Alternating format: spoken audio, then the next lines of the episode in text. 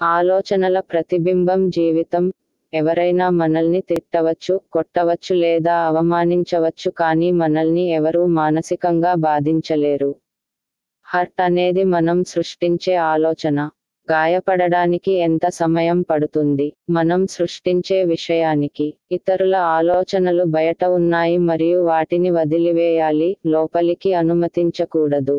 మన సంతోషం మన దగ్గరే ఉంటుంది తప్ప ఇతరులతో కాదు దీని కోసం మనం ధ్యానం చేయాలి.